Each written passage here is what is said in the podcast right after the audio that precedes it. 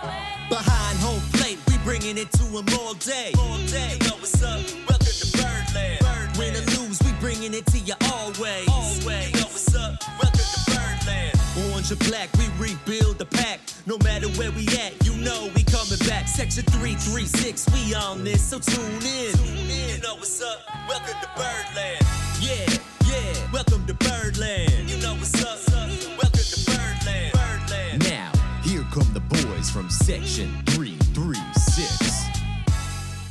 Ladies and gentlemen, boys and girls, Baltimore sports fans of all ages, welcome to Section 336, Next Generation Baltimore Sports Talk. I am your Indian host, Matt Soroka. As always, I'm joined by a guy who never lets our video shake up and down like MASN's video, the button lover Josh Soroka. Wait, you mean that was you too? That wasn't just an earthquake going on down here in Florida? No, that was I think everyone who was watching was watching the up I mean- down screen. It- apparently, the, the video was on a crane and the wind was making it blow. Right. But still, it's like, is it the first time they've ever broadcast a game from Sarasota? No. Yeah. And then I was like, well, why doesn't like uh Jim Palmer or one of the announcers go and fix it? And I was like, oh yeah, because they're in Baltimore, they can't fix it. Oh, I see. I didn't even put two and two together. You're right. They were in Baltimore. Yeah. That it was Brett and Jim there. Um, good point. So they had the broadcast from the shaky cam too. Yeah. because I was like, man, I could go out there and just hold my iPhone and get a better footage than what I'm getting on MASN right now. yeah, it, it felt like um if anyone tries to watch the minor league games when they just have the little crap Yeah, when it has- field. Yeah, when it's got one camera, Yeah. it was, it was frustrating. I couldn't watch it. I tried, I Yeah. tried so hard, and I it made me it made me sick almost. Yeah. It I had to was deal with the shaky cam. yeah, it was not easily ignorable. No, no, and then they would do like they would try to do the other camera angle, so it wouldn't be shaky. But then that guy would hold that camera for like five seconds, and then he would like zoom in on the grass. Yeah, and they were. I was reading about it, and I guess there was also one that had an orange tint. I didn't notice that, but one of the cameras had an orange tint that was covering it. Oh, I don't see. I just always have orange color glasses. So hmm. Yeah, I I thought the orange tint is, is it was not so bad. right. I mean, I I believe based on a lot of the projections I've been seeing, all of baseball has an orange tint right now. Yeah, well, with with good reason. With good reason. Yeah, I hope so. I mean, I- I feel like last week we were just they just kind of announced spring training was just started, and they Yeah.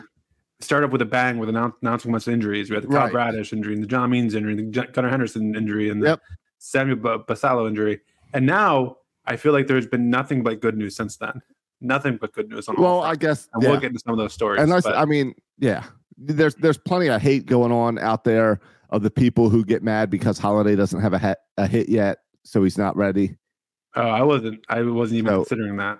Yeah, like, but that's also that's Orioles Facebook that I was looking at this afternoon to prepare for tonight. And Orioles Facebook is always some of the most negative.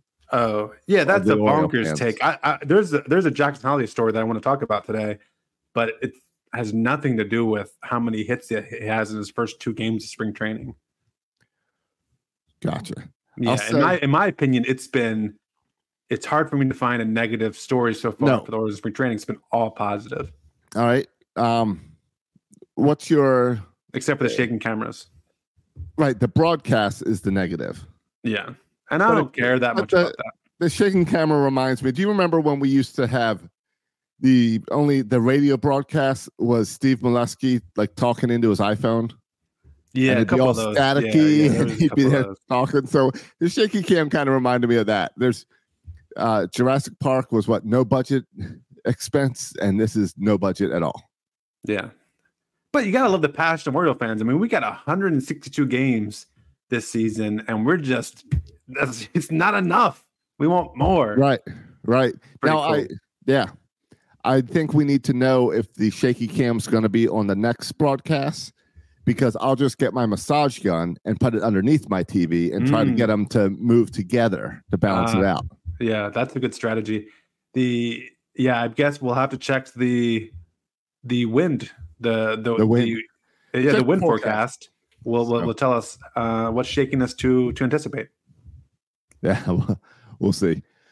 Um, but yeah, no, I agree. There's good storylines. I was trying to line up a guest for today uh, because one of the great storylines is a guy who wants to come on the podcast. We're just having some trouble with Orioles PR Okay, because fair enough. the Orioles PR will not acknowledge us anymore since we do not belong to a like newspaper affiliate. Like we've cut off all of our things. Right. Like we're not related to USA Today or Eutaw Street or Press Box anymore. We're our own thing. Right. So they won't uh they say we don't meet the qualifications. right. So right. on that. One of the good storylines though that is Cole Irvin and the way he pitched the other day. Did you get to look at that box score? See any of the highlights from that? Yeah, no, I think if we're talking about important storylines so far in the offseason, this to me is is near, if not at the top. Uh is is Cole Irvin and and and and not not just his how he pitched well, but his velocity. Well, Um, and that that's the story. Yeah, so he worked with Pitching Ninja this offseason to figure it out and get that. And now he came in with a new pitch and a and a higher velocity than he's ever had. Yeah, it says here's here's a quote about it um, from Brendan Mortensen on Twitter. Said Cole Irvin's sinker, talking about his sinker, and then we'll talk about his fastball. Cole Irvin's sinker averaged 4.7 inches of horizontal break last season. He told me that some he did some work in the off season. Um, hold on. Now I'm just uh, I lost my I lost the tweet for a second here. Just uh, Um, bear with me, people. Here, just uh, um, and then so now he's he's going for 18 to 20 inches, and there is only a couple pitchers who were even able to hit 18. And so Right. he's looking at 18 to 20 inches of break on his sinker, uh, and so his sinker moves a lot more. well, And and, then- his his fastball is up to 95.9, which is the fastest he's ever thrown in his career. Yes, and he was sitting at 94. He's just Yes. sitting there, which was faster than he threw all last year. So he's sitting. He can certainly hit um, higher than that. He hit close to 96, as you mentioned. But he's sitting at 94, and so that's a a, a big up for for Cole He's- Irvin. He has only hit 95 three times in his career. Yeah, and he hit 95.9 and was sitting at 94. Yeah, huge. Um, Irvin's quote after the game was, "It was." It, he said, "quote It was good. I'm feeling good. A lot of the hard work in the offseason is starting to pay off, and that's what I'm tripping it to." And I think we're seeing that with several guys who put in the hard work in the offseason, and Cole Irvin's certainly no exception. And this seems like a perfect um, hard work meets opportunity. You know, he he put in the hard work this offseason, and listen, there was parts in this offseason where he could have said, "Oh, I'm the seventh seventh in line to be a starter." I'm, I'm not gonna. It's not gonna work out for me. Uh, maybe I should just, I don't know, pack it in, right. or maybe I should just, you know, resign to just being an average bullpen arm. Right. Take it easy. I've got a slot in the bullpen. Yeah, But no. I, I, he- I know worked- And now all of a sudden, he worked his tail off. He gained velocity on his fastball. Uh, and and keep in mind, two years ago when we traded from the Athletics, he had a year where he had pitched Last year. 180 innings, Yeah. had an ERA under four. I'll take that as a fourth or fifth starter. Well, that's the thing is he's pitching now in a spot where now it's like, okay, he's the fifth starter because of injuries, but he's pitching in a way that it would have to be considered even without injuries. You'd have to consider how do you get him into this rotation. Yeah. I, I agree. I, I laugh a little bit because Yeah, because it, he's Yeah. thrown what? Well, 20 yeah. pitches? Exactly 20 pitches that we've seen. yeah, yes. yeah. But uh but yeah. So Cole Irvin's trying to get on 336. He's just got to work it out with Orioles PR. Yeah, and we're we're Cole Irvin guys here from from Jump Street. We like his attitude. We like his personality. I mean, We he like was, He's, He's- part of bringing the fun, fun. back to Yeah. Birdland. Yeah, yeah, we like Cole Irvin. We're, we're we're Cole Irvin supporters here, and so this is great for him, and it's great that there's an opening for him in the rotation, and we'll see how this continues. But right now, he is uh, a favorite to land a starting rotation spot. Yes. And this is really important because we got to make it through the first month without Cobb Bradish and John Means. Hopefully, they'll come back uh, at some point, but Well, we have to find a way to get through there. And Cole Irvin could be a bridge to that, and, and maybe even more. and people always love to talk about like, hey, every season some stuff will go wrong. So you have to plan on some things to go wrong. People don't like to praise as much as hey, there's going to be surprises every year. And Irvin coming back and Irvin being a dominant pitcher, it could be a huge surprise for this season. Not one we didn't talk about him in the offseason as an impact player. No, I, I agree. I mean, we talked about it before last year. Guys like Cano and Ryan O'Hearn, Yes. guys you weren't counting on that turned out to be huge successes and surprises. And maybe this team just has a way of of, of instilling this. And I think Um, part of it is the attitude and the personality of this team. And that eh, they are brothers out there. They are friends. They enjoy playing together. They build each other up. Um, and I think that pushes everyone to want to come in in better shape, better, improved, faster, better, stronger, all that. Because you want to not let your guys down. Yeah, we we've joked about seeing kind of um, you know fat off season pitchers coming in fat. There, there's no fat pitchers out No, there. No, I didn't I didn't There's see no Alek Manoahs. No, I did not see any fat pitchers on this team. I and Yeah. uh and thanks to the new uniforms, we had plenty of opportunities to see what's going on under those under those pants. Oh yeah, uh, we need to really get the zany one for this the whole uniform. thing. uniform He'd be all over this uniform. It's too You know- tight, see-through uniforms. I did hear from I the see you rocking that hat, Josh. Though Yeah, I do. I like the spring training hat. you, you like the bright orange. I like the bright orange. Uh, the Orioles did. A, the Orioles unveiled three new hats in like three weeks, and they got me as a sucker. I ordered two of them, and then my wife said no to the third one.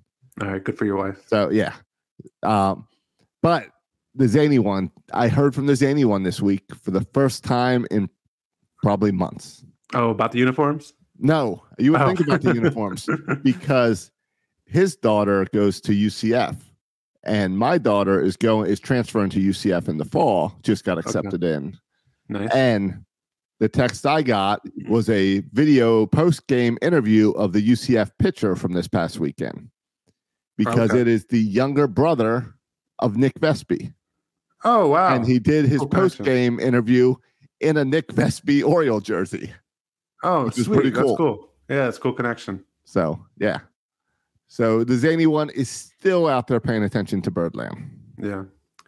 Uh, well, speaking of kind of off-season workouts, and speaking of brothers, another I think kind of huge story so far has been Jackson Holliday. Okay. Specifically, I don't know if you paid attention to this, Josh. His off-season workout. I've seen like the video of him giving a tour of the barn Yeah. and stuff. I've seen that stuff. Tell me about his off-season workout. Um, what's kind of bonkers. First of all, this is a guy who you talk about has every excuse maybe to not like work out super hard in the off season. If you think about it from the perspective of he already has a ton of money because he was first round pick and because of who his dad is, professional baseball player Matt Holliday. Um, he already had coming off a hugely successful, overachieved, all kind of expectations in his in his first year. So again, I feel like he has every excuse to not try hard. And instead of that, he puts in the work. But but first, let me he was on so at the end of the season last year, he was on this radio show called Glenn uh, Glenn Clark. Are you familiar with this guy? Uh, we, Um, we've we've filled in a few times. I'm I kidding, believe yeah. I believe that I believe he beat us in the curling contest. yeah. Um, Um, made us eat lettuce.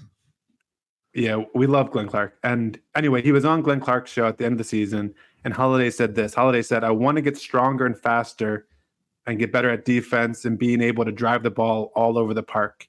He said, "I keep hitting the wall, so trying to get stronger this offseason and being able to hit for a little bit more power coming up."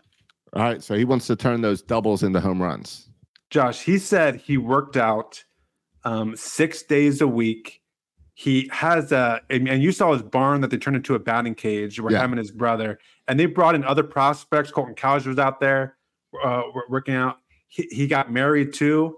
Yeah. Jackson Holliday got married. And That's its own workout. well, yeah, that's his own workout for stamina, but they didn't get a, a whole uh, mansion or whatever. They have Yeah. a little apartment attached to the barn in this All right. compound, Matt Holliday compound. Yeah. Now that's what you have. That's that's what you do if you're a rich kid.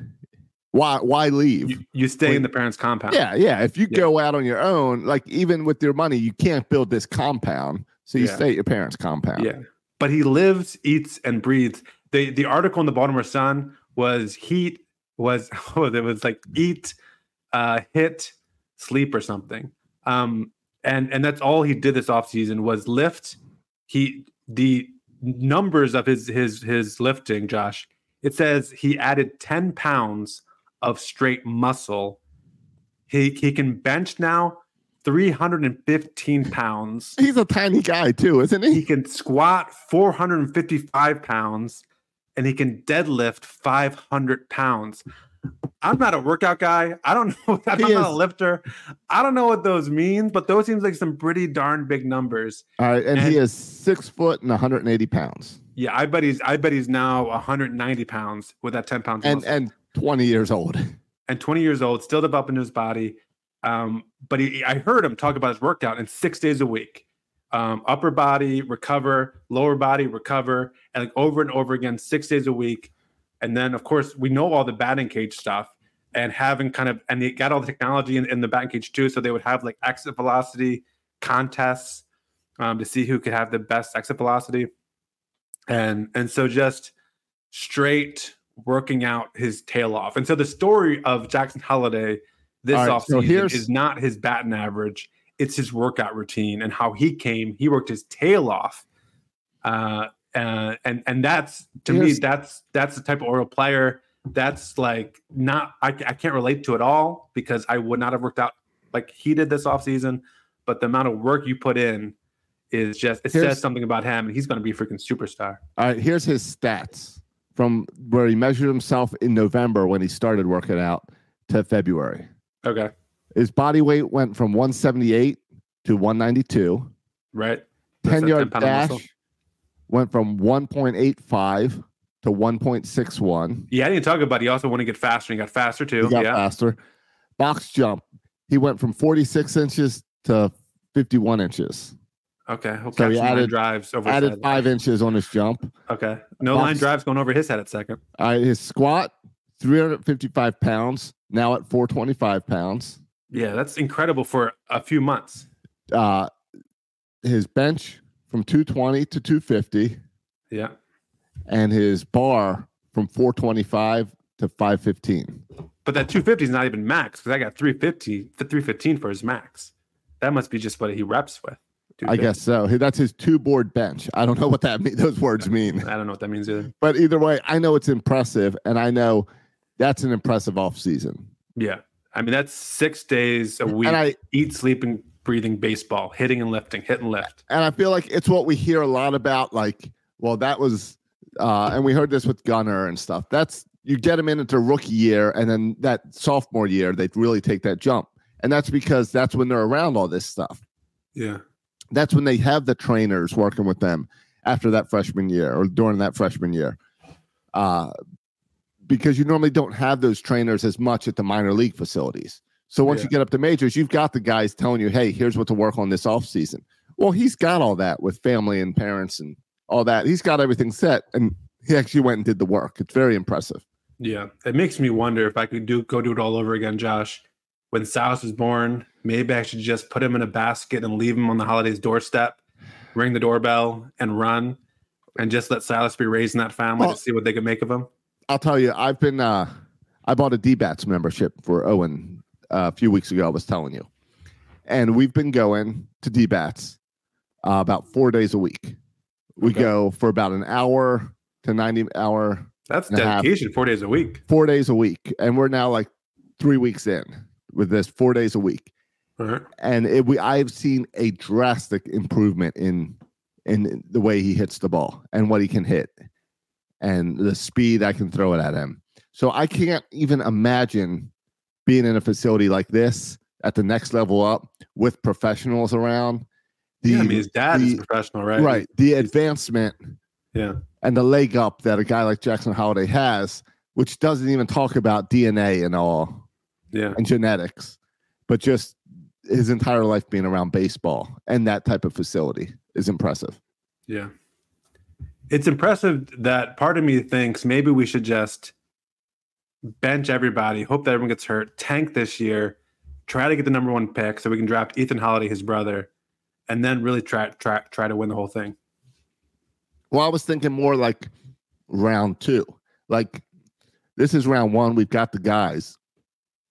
But when Ethan becomes a free agent, we got to bring him over. You Mm. know, brothers will want to play together. Yeah. So you know when we get to that point, if Ethan's any good, there's going to be talk about, hey, we need to sign Ethan. Yeah, you're playing the long game. I like that, Josh. I like I like where your head's Oh yeah, I'm You're not. I'm thinking going, 2035 here. yeah, well, this is a dynasty. I don't care about one year. Yeah. All right. I'm I'm with you. I don't I don't disagree. I'm I'm about the dynasty too.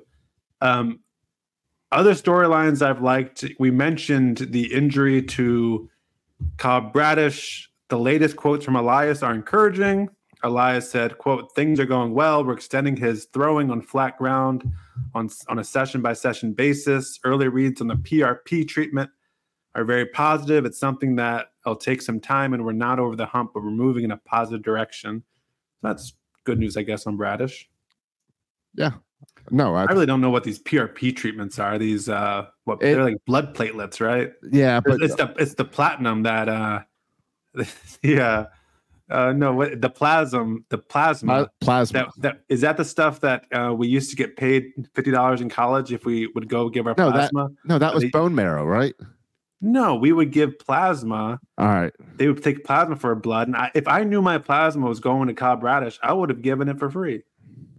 I, I, yeah, I don't know how all this works, Okay. but I know that it's good news whenever it says he's progressing, and we haven't heard anything about surgery yet. Yeah. But I'm not. I'm still. I mean, we're still too early to tell anything with Bradish. Yep, too early to tell there. Uh, John Means is still progressing, no setback. It's just that month delay, so that's not nothing to worry about there. So. It's just a waiting game. Yep. So that's good. And Gunnar Henderson took batting practice uh, for the first time yesterday, I believe. So his oblique seems to be fine. Um, and so Yeah. that's good too. So all the injury news is is good on that front. Yeah. So Rodriguez, we finally got to see Rodriguez today in a in a game. Yeah. So he he pitched two innings, gave up one run, Yep. uh, two strikeouts. So that one run was a home run.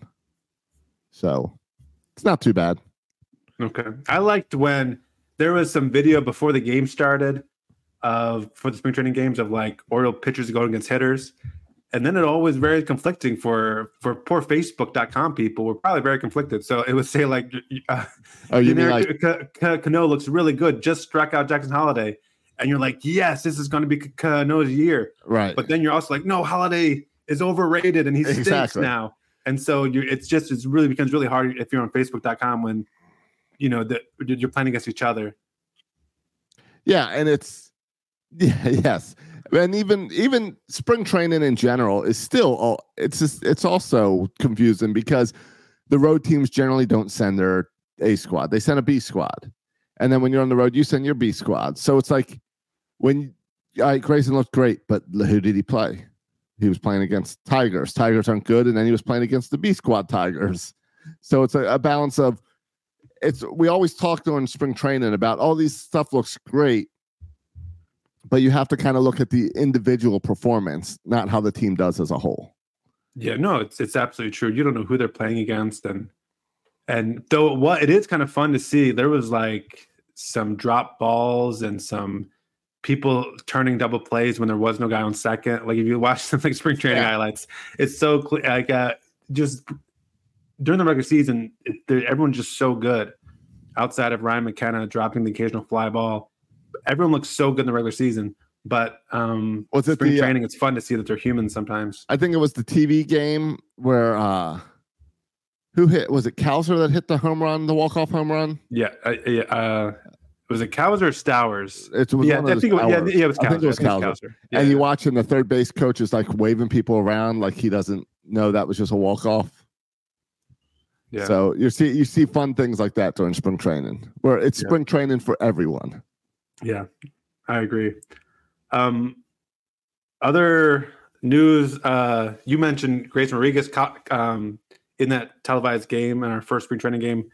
Um, Corbin Burnes pitched, and he he looked like a number one starter. Yeah, it looked exactly what we want. Exactly what we wanted from uh, Burnes, and it was nice. It's nice to see him in an Orioles uniform. Yeah. So that's great. Um, the other, I think, interesting story to pay attention to in terms of, um, especially related to health, is looking at Dylan Tate. And Dylan Tate came has has pitched now in spring training, has looked really good. Here's a quote from Brandon Hyde on Dylan Tate. Brandon Hyde said, "Tate looks unbelievable. He feels great. He was a go-to guy, a go-to guy for us a couple years ago, and really established himself as a right on right late inning bullpen guy. We missed him last year, so we're hoping for the best, and we're hoping he can help with this help us this year. And yeah, I think the back end of our bullpen is going to need some help. And if Dylan Tate is back to pitching like he did in 2022, I think that could you know be very helpful for a back end of the bullpen that's trying to live without Felix Bautista this this off the, the, the this season. So great news by Dylan Tate, and hopefully he stays healthy this spring training, continues to pitch well, and and makes that bullpen. I think that could be a surprise addition from someone who wasn't there last year. It's almost like getting a free agent signing in Dylan Tate because he wasn't there last year. Now he's there and hopefully can be back to his elite self, or at least his really good self. Yeah, a guy that we've kind of written off. So I'd love it. I'd love to see him back, especially when we know we're going to need him in this bullpen because of our rotation being uh, a little delayed. Yeah, I didn't even think we were going to offer him a contract after he didn't pitch at all last year. Right. But apparently it was just injuries, and now he's he's back and completely healthy. So, Yep. all right, that's good. Uh, did you see also this week Austin Hays was out speaking about how he is hoping to get an extension and would like to like be a lifelong Oriole? It's Who who wouldn't? I'm sure I mean, would. I mean, I guess part of it is, yeah, this it speaks to the future of this team, but it also it's one of those things where it's like you never hear that. It's been so long since we've heard that, Yeah, and now people are having fun and want to be on this team. yeah. Didn't did dare say something similar? Uh, I am not sure, but it wouldn't surprise me. It makes Yeah. sense. We also got word I- I- this. yeah, he said he would love. He said, "quote He would love a long term extension." yeah, that's awesome. I mean, Yeah. we we love to hear that. Even if we don't make those extensions, you want people to want to be here, Yep. and not just because hey, my kids are in school here. I don't really want to move them. No, I mean, So these are guys- would prefer to have his his kids are in Florida. Right, exactly. Um also we got word was it yesterday where Major League Baseball came out and said that they expect to have the deal done for the Orioles sale by April Yes, so and perhaps before they're opening pushing day. hard. Yeah, they're pushing hard before opening day, but by Yeah. April. Yeah. So it's not just the city of Baltimore that wants the Angelos family gone. It's it's Major League Baseball and all the other owners that are now fast tracking this. Yeah. No, it's So, true. I think everybody. More good news. Yeah, I think uh, Rubenstein too is probably on that same boat of wanting to be owner as Oh, quickly yeah. as possible. And and so, I think next off season could be very interesting. I, I don't think, like maybe he's not in control enough to really pursue extensions with Gunnar and even Austin Hays and Santander if they want to go that direction. Well, I Um, mean, if the deal's done before opening day, then yeah, that's a mid-season discussion. The deal is done before opening day. But I would assume the new owner has to be in place for you to have those higher level Right. negotiations. No, No, but the new owner is supposed to be in place by opening day. right? But I'm saying, what They about? wanna- But but then but then I mean, spring training will be done. I'm saying No, no, before no. the season starts to get. Oh no, no, no, done. no! I think we will get that stuff done. I think July, August timeframe, those get done. Right. Yeah, not not not before the season starts. You think during the season? Sometimes players only can negotiate during the season. I know, but I think the Gunnar one. The only tricky part about the Gunnar one is that his agent is Scott Boras. Right. So that makes the Gunnar extension tricky. I mean, just look at how right now Boris clients are still just hanging out there. Yeah. So that one makes it tricky. Um, Santander, I don't know. That could be. uh, he's an attractive trade chip. Yeah, that So- one's tricky because we have so many I young mean, guys. Cowser and Kjerstad and Stowers all Yes. kind of competing for outfield. that doesn't include Enrique Bradfield Jr. too, which is Right. a you know step behind them. Right. So I don't think if I was to bet, Santander is probably more of a midseason trade than a midseason extension. Trade for what? I don't know. What do you need? Trade for prospects? I I I don't know. That's the what do you need? I don't know. See what injuries happen this season or something. See what goes wrong. Hmm. Because you're right. It's what do you need? You don't need anything. And it's a Yeah. weird place to I mean, be. you need a veteran power hitter named Anthony, Anthony Santander. Santander. Yeah, that's what I would argue. I guess so. Yeah, there. I mean, you, uh, you you mentioned the the B lineups and the you know the split squads. What's interesting is every time I look at the Orioles lineup, I feel like you know sometimes Manager Hyde comes under criticism during the regular season for how his lineups are construction constructed. I feel like with the even when we're doing B squad and this is you get all these players on the forty man, it is really hard to write a lineup card that I'm not excited about. Like I don't care. You throw any of these names out there put them in any order you want on the lineup card. I'm excited about it. Um, and so I think that shows how the the depth that we have with, with these guys uh, that you can almost arrange the lineup however you want, throw any of these players out there, and it's going to be a lineup I'm excited excited for. That has not Well- been the case. in well, and that's where- years. Yeah, and yesterday is a good example of that because there were two games going on at the same time, which you could see who was new to who was new to the bandwagon because there was lots of confusion from people of what do you mean? How can the Orioles be playing the Braves and the uh who else was it? And Tampa Bay at the same time? Mm. What's going on? So uh but you had one lineup which was McKenna, Santander, Westburg, O'Hearn, Kjerstad, Holliday, Stowers, um, and Perez. And that's a perfectly fine lineup. There's guys in that game that you want to watch and see. Yeah. And then you flip over to the Tampa Bay lineup where you've got Mullins, Rutschman, Hays, Urias, Mayo, uh, Mayo's off to a really good start in spring training too. It's been- Matton. at shortstop, Hillard at DH, Nevins at first base, Cowser in right field. And that's like, there's a couple guys where it's like, hey, I've never seen Matton before. So it was interesting to see his line and Hillard. Interesting to see those guys' lines, but still, it's like, it's pretty cool to have all these players out there that we can be excited about. Yeah, yeah. I, I, mean, it's as we get into it, there's just going to be so many interesting battles. I think the pitching is almost through injuries that's kind of taking care of itself, right? Like it seems to me it's going to be Ty, Ty, Ty, Tyler Wells and Cole Irvin, unless something else out of the ordinary happens. But it Right. seems like they're in the running for those two spots. Yeah. It'll I- take someone else having an excellent spring training and them falling off for something Right. to change. yeah. And I don't think it's a go sign Snell, go sign Montgomery type No, Yeah. that's not happening. I don't even think it's a go trade for Cease. I don't think that's happening. No, I don't think it's. I don't think you bring anyone else in. Right. I agree. I think you can reevaluate at the trade deadline. Um, Sure. But the position players, Josh, I'm letting you know right now, this is bonkers. This is going to be bonkers. The races for infielders and outfielders. There's just not enough spots for all these guys. And so if you just look at outfield, let's just let infield alone because infield's a whole nother mess if you have Jackson Holliday in there. Let's just take outfield, which you might think, okay, outfield's a little bit better. Well, you have you have your three starters with his Santander, Cedric Mullins, and Austin Hays. And so they're they're they're they're locks. And then you have a fourth outfielder. Well, who's your fourth outfielder? Um, here are your options. Right. Colton Cowser, who hit the walk off, he's looking Yeah. really good. Um, Kyle Stowers, who has some major experience, um, highly regarded prospect. Ryan McKenna, who I kind of like a little bit now. We could call him a veteran. that veteran Yeah. lead leadership. And I like him off the bench. Yeah, I I like him that off the bench. He's he's another center fielder. I like that. Yep, can play center field. Heston Kjerstad.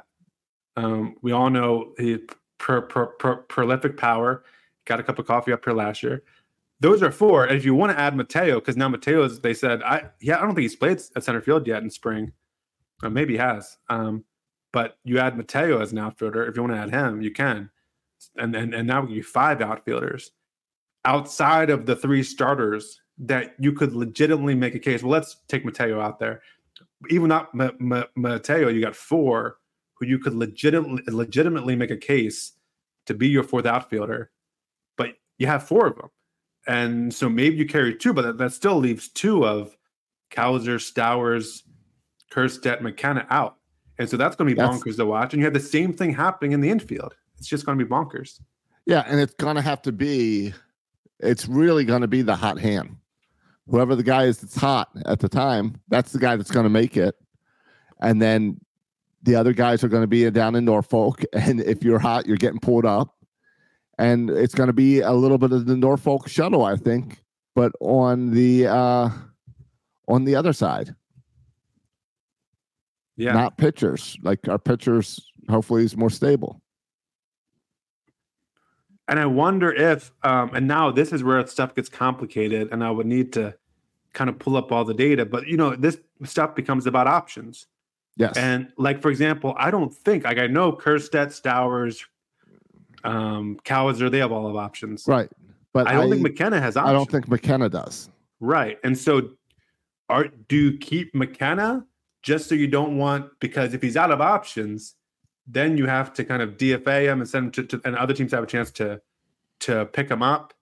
If you send him to to the minors, got to clear through waivers.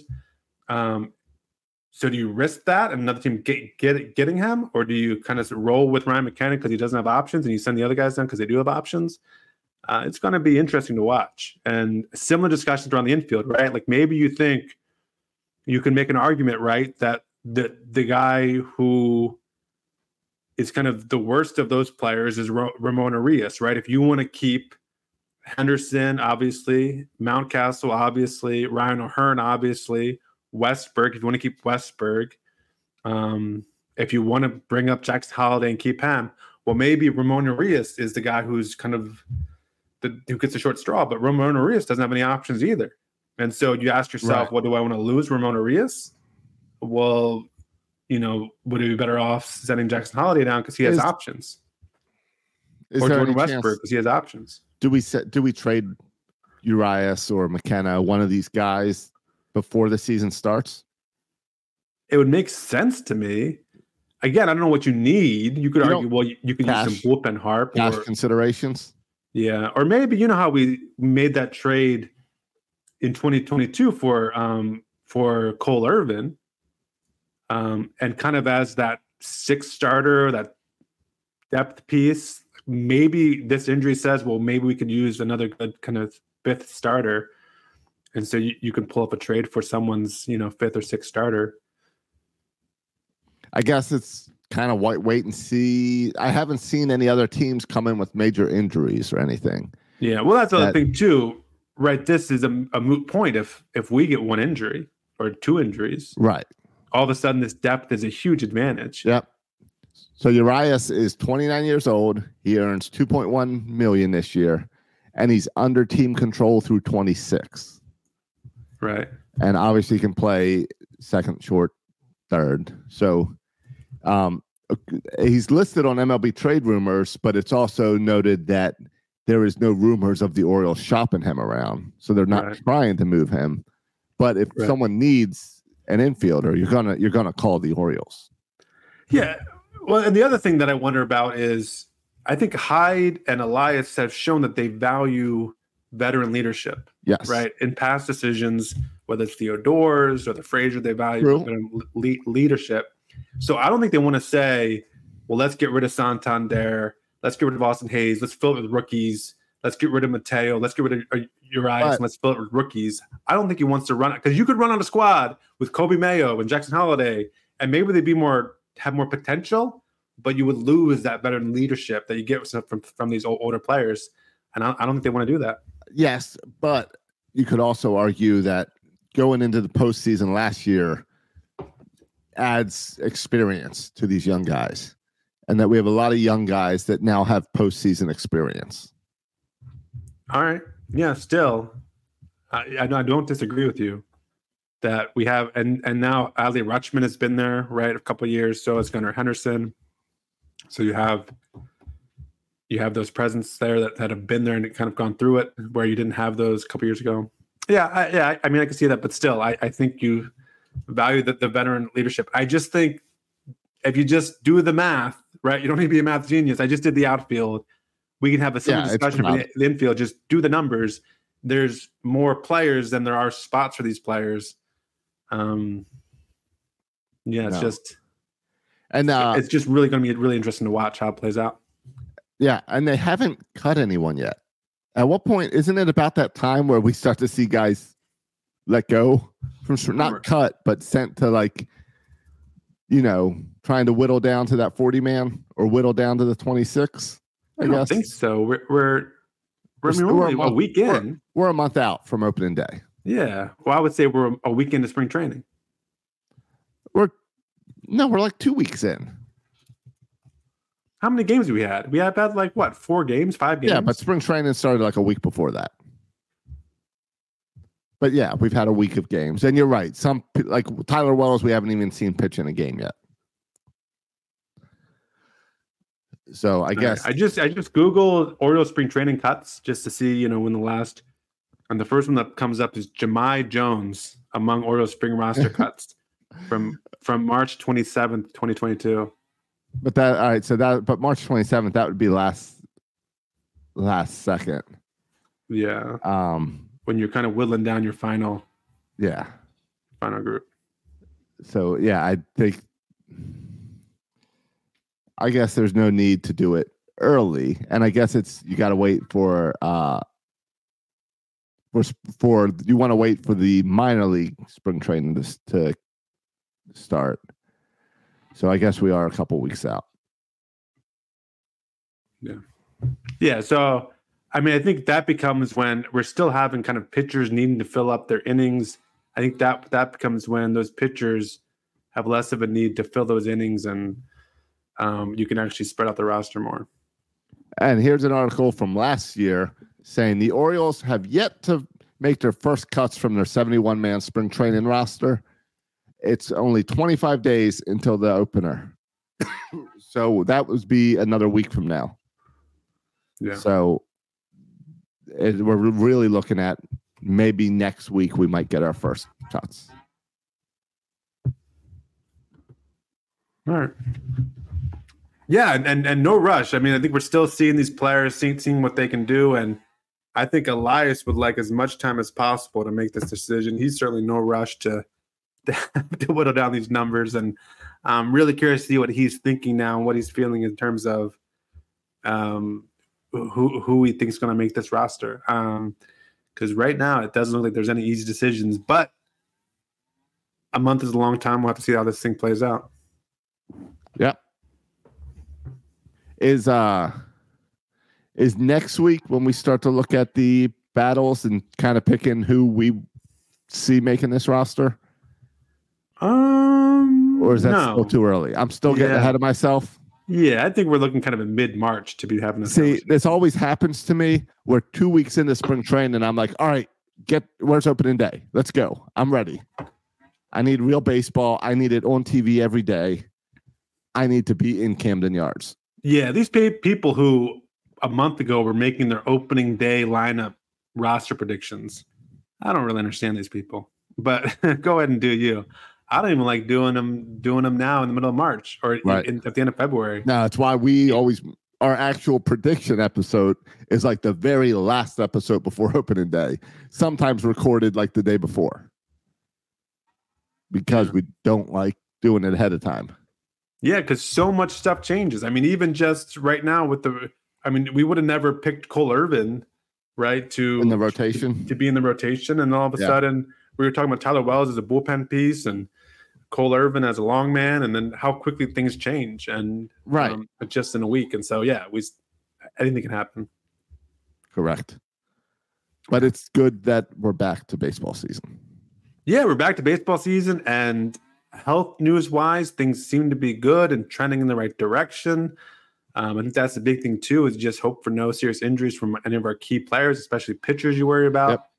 Um, so right now, everything is seems to be heading in the right direction. Yeah. I can't wait. I'm gonna go. I'm gonna head over to Sarasota in two weeks. I'm gonna go catch a couple games. Oh, nice. Yeah, I won't be able to make it down to Sarasota this time around, but uh, but yeah, My- you, you can give me some insider perspective there. Little League starts this weekend for me, and they did an interesting thing with the schedule this year. Opening day is the only Saturday game I have this year, and I have all like weekday games, which means I get to travel and go to like I couldn't do spring training in the past couple years because of Little League, and now I get to go do it. So I'm excited about that. Yeah, they need to hurry up and send my schedule. We didn't have our draft yet because we're short on coaches. Oh, Nobody wants to coach nowadays. Did you did you pick your team? No, because uh, I went to evaluations, Yeah. which is total How was- chaos. yes. How was evaluations at your age level? Yeah, it was it was chaotic. It was it was it was dumb. I'm supposed to I don't know how anyone evaluates any of these players. Like one to five scale, as if there's any nuance from the three swings. Um and so yeah. Did you have the app where you had to grade them? no, this is all old school. Pen So and you had a piece of paper, but you were supposed to grade a one to five.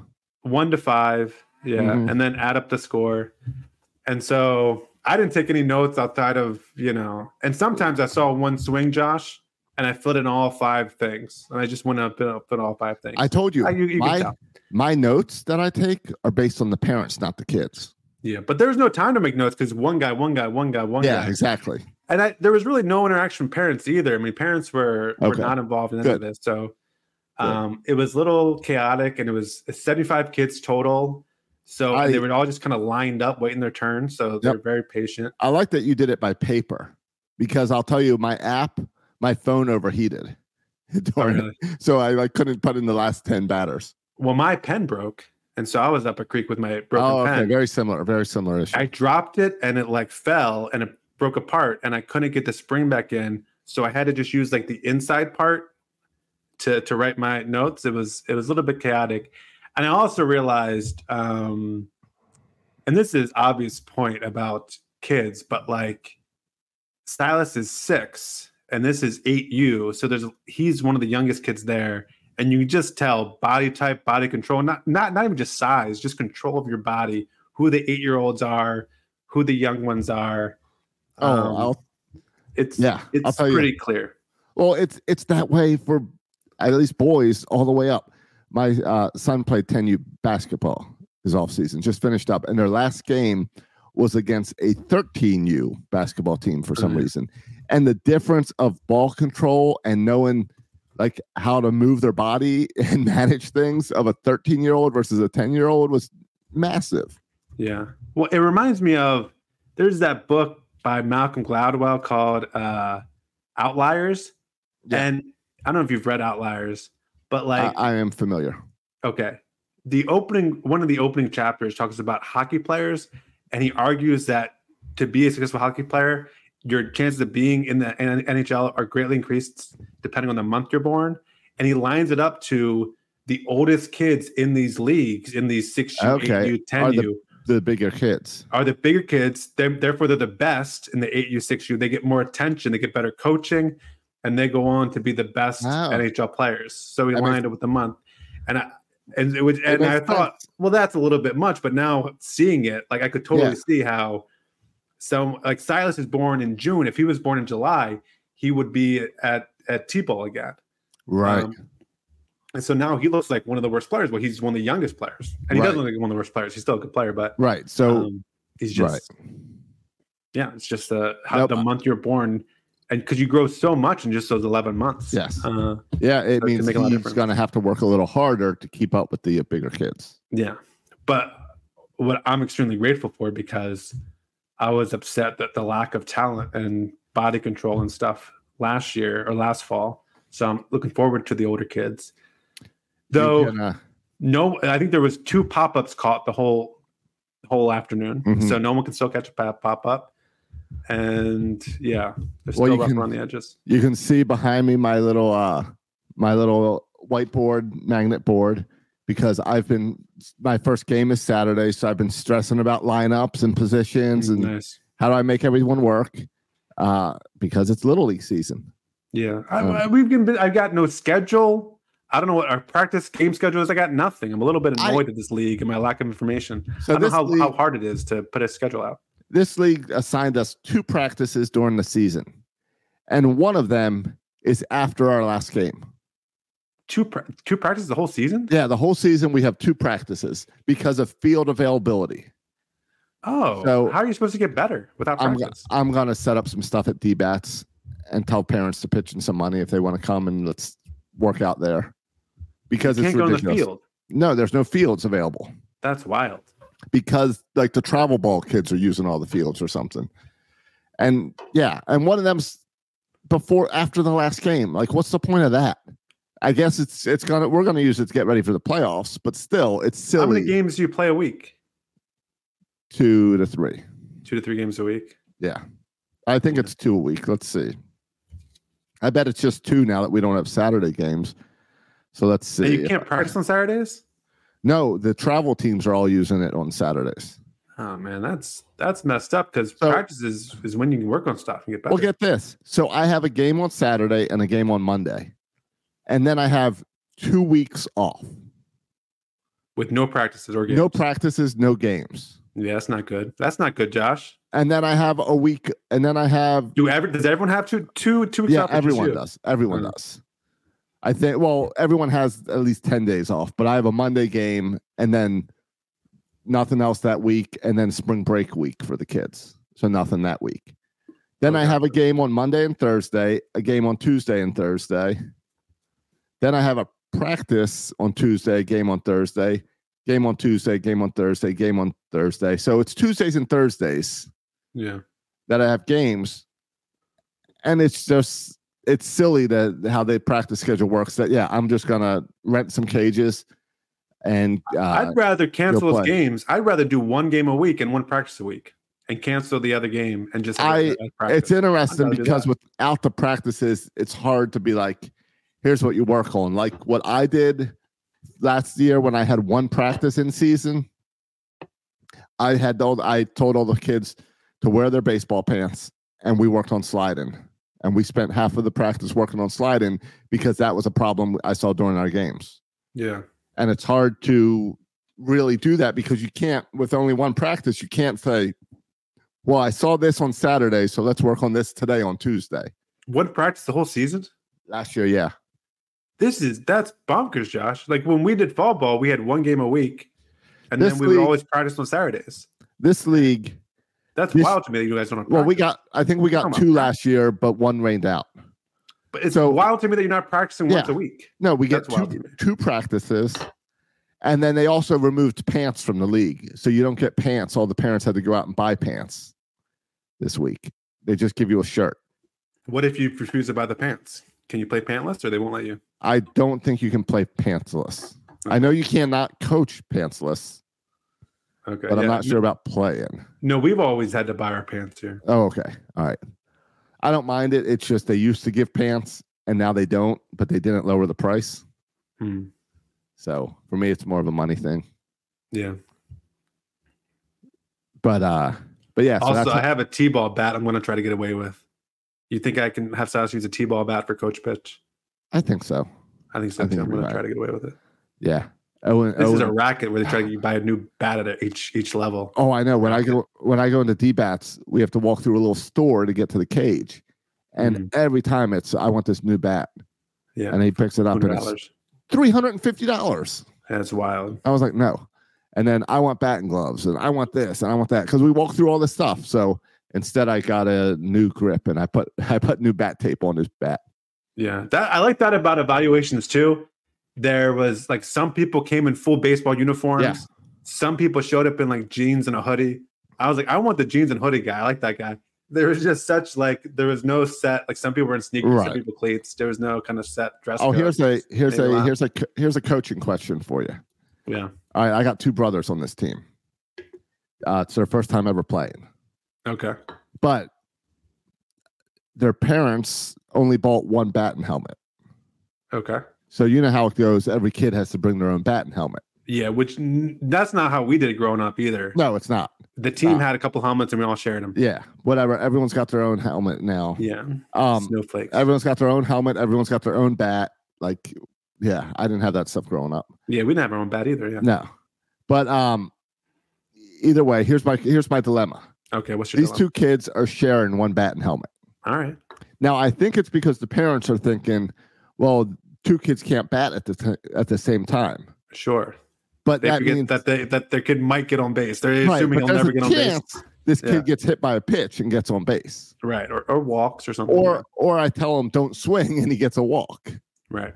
So then I've got this dilemma: do I separate them out in the lineup, or do I put them together in the lineup? You got to separate it for the helmets. See, I, I I was thinking about that, and I decided it's not my problem that they don't have a helmet. They got to figure that out. I'm keeping Well, them you're gonna hold up the game when the guy runs to first, and Well, he's got the kid's going to have to borrow someone else's helmet, and then he's going to have to go tell his mom that he needs to buy him a new helmet. uh, so this is your way to make sure he gets a helmet. It's my way of not hurting my team and hurting my lineup construction based on a helmet. Yeah. So, you don't have extra helmets. no, I don't. No, they don't give us any helmets. They gave us catcher's gear, and I lost it. I lost a whole bag of catcher's gear. It's gone. I left it. I left it at the. I left it at the field. Have you told Have you told the commissioner yet? Yeah, and they keep saying, "Well, check lost and found," and then they say, "Well, lost and found is only open on these other days that I'm not at the field." So I haven't. Oh, so you haven't checked lost and found yet. I could. No, but it's been gone for like three weeks, so it's gone. Yeah. It's gone. Yeah. Thankfully, my catchers have their own gear, so th- this might not be addressed until the end of the season when they tell me to turn it in, and I'll just say, "No, remember, I already turned it in."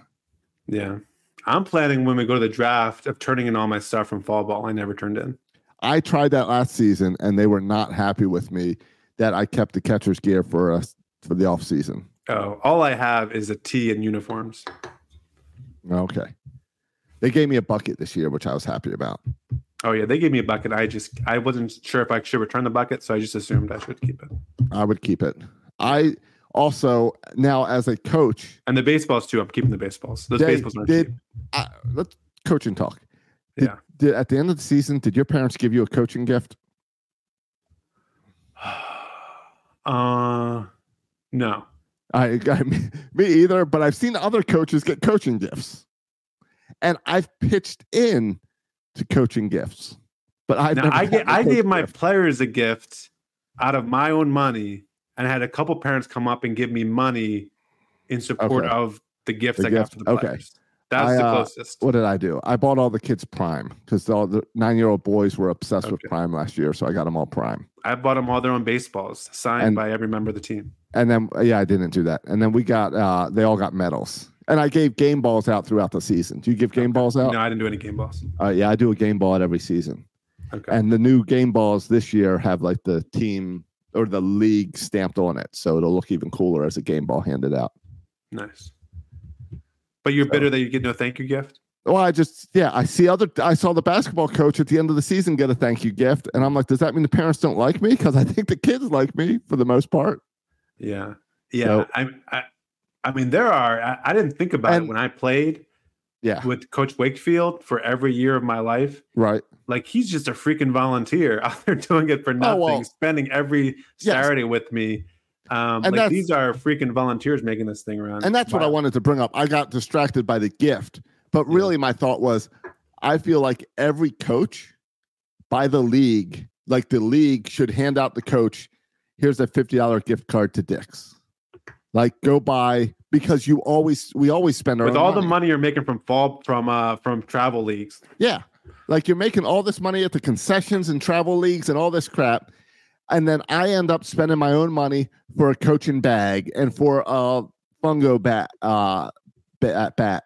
And then I buy extra I buy extra baseballs and I buy a scorebook. Like I have to spend all this money when I'm already volunteering. Yeah, there's time. money associated with coaching. Yeah, Yeah. it's inevitable. Yeah, And it's like I really think they should uh, uh, their league should have that built into hey, we understand that coaches. yeah. Here's some money with yeah gift Yes. card. That's a good idea. Gift card to D bats or wherever. And I, Yeah. yeah. exactly. And you would think you could have Modell's or Dicks just sponsor it to be like, hey, here's Apollo gift cards for your coaches. Yeah.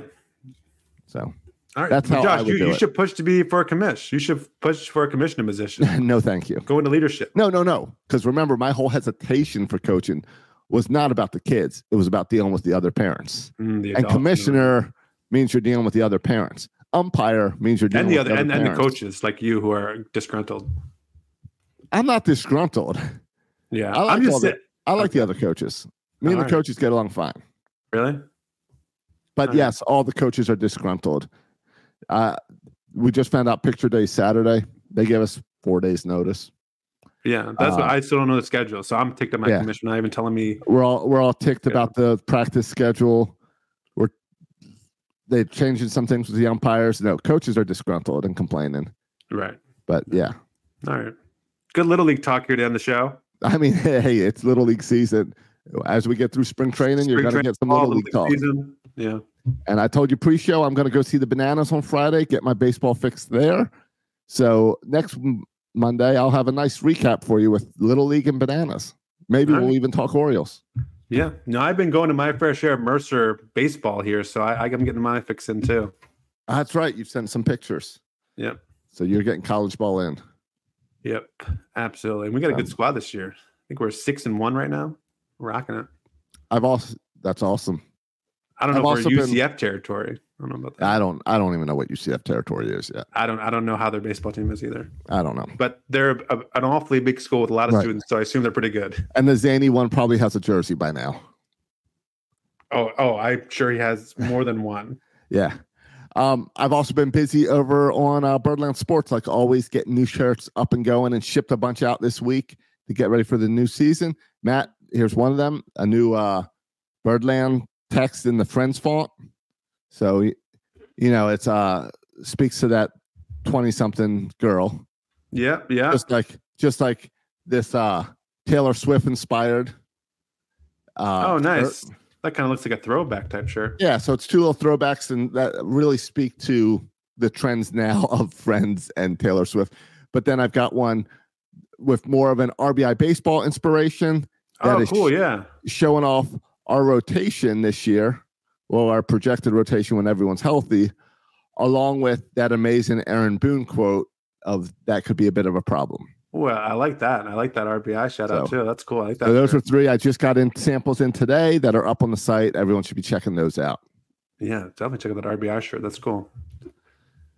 All right, and and while you're at it, while you're on the interwebs, um, go and leave us a review on podcast or wherever you listen to this thing. on podcast. The, it? at the Apple Podcast app. Yeah, isn't it just called? I think it don't is just called podcast. podcast. I think you're right. It just sounds silly how you say it. All right, or Spotify, wherever you listen. But yeah, and spread the word. Share on social media, share the videos and the TikToks and all that as I put out clips of our show because uh, we want to grow this thing. And we took out all the ads. So now you can pay us by just sharing about the show. You don't need to listen to the ads. That's right. Just like share the show, write a review, and, and we're good. And you're a true coconut. Appreciate you all. Uh, you can follow us on X. You can follow me at section 336. You can follow Josh on X. At Josh Roca and at Birdland Sports. I guarantee none of the other Orioles podcasts have Little League talk. That's absolutely true. I don't know if that's a, uh selling point or not, believe- but it's true. I believe it's a selling point. Okay. I think it gives away our age and maybe the age of our listeners, right? This is I Little League talk is of for people of a certain age, I think. I well no, I think it no? let I think it lets you into our family. All right. If you're a listener, you're a family. Right. Yeah, and we no. hey, we do not shy this entire freaking podcast from from Jump Street about sharing some of our personal life within the podcast. Nope. Right. In terms of life events and moves and just our happenings. All right. That that's always been a part of the show. Yep. Having kids, it's everything. Everything's been this is our life. Yeah. And we're at Little League now. We're at Little Yep. League stage of life. Exactly. Exactly. I think uh, the Zaniac one and I talked college, talked sending kids to college last a few months ago. So Well, and, and Little one is, is heavily involved in Little League himself. Like, don't get He twisted. Is. Albie is heavily involved in Little League. yep. He does the travel ball stuff. Right. All right, fine. Uh, anyway, thanks for listening. And as always, go O's.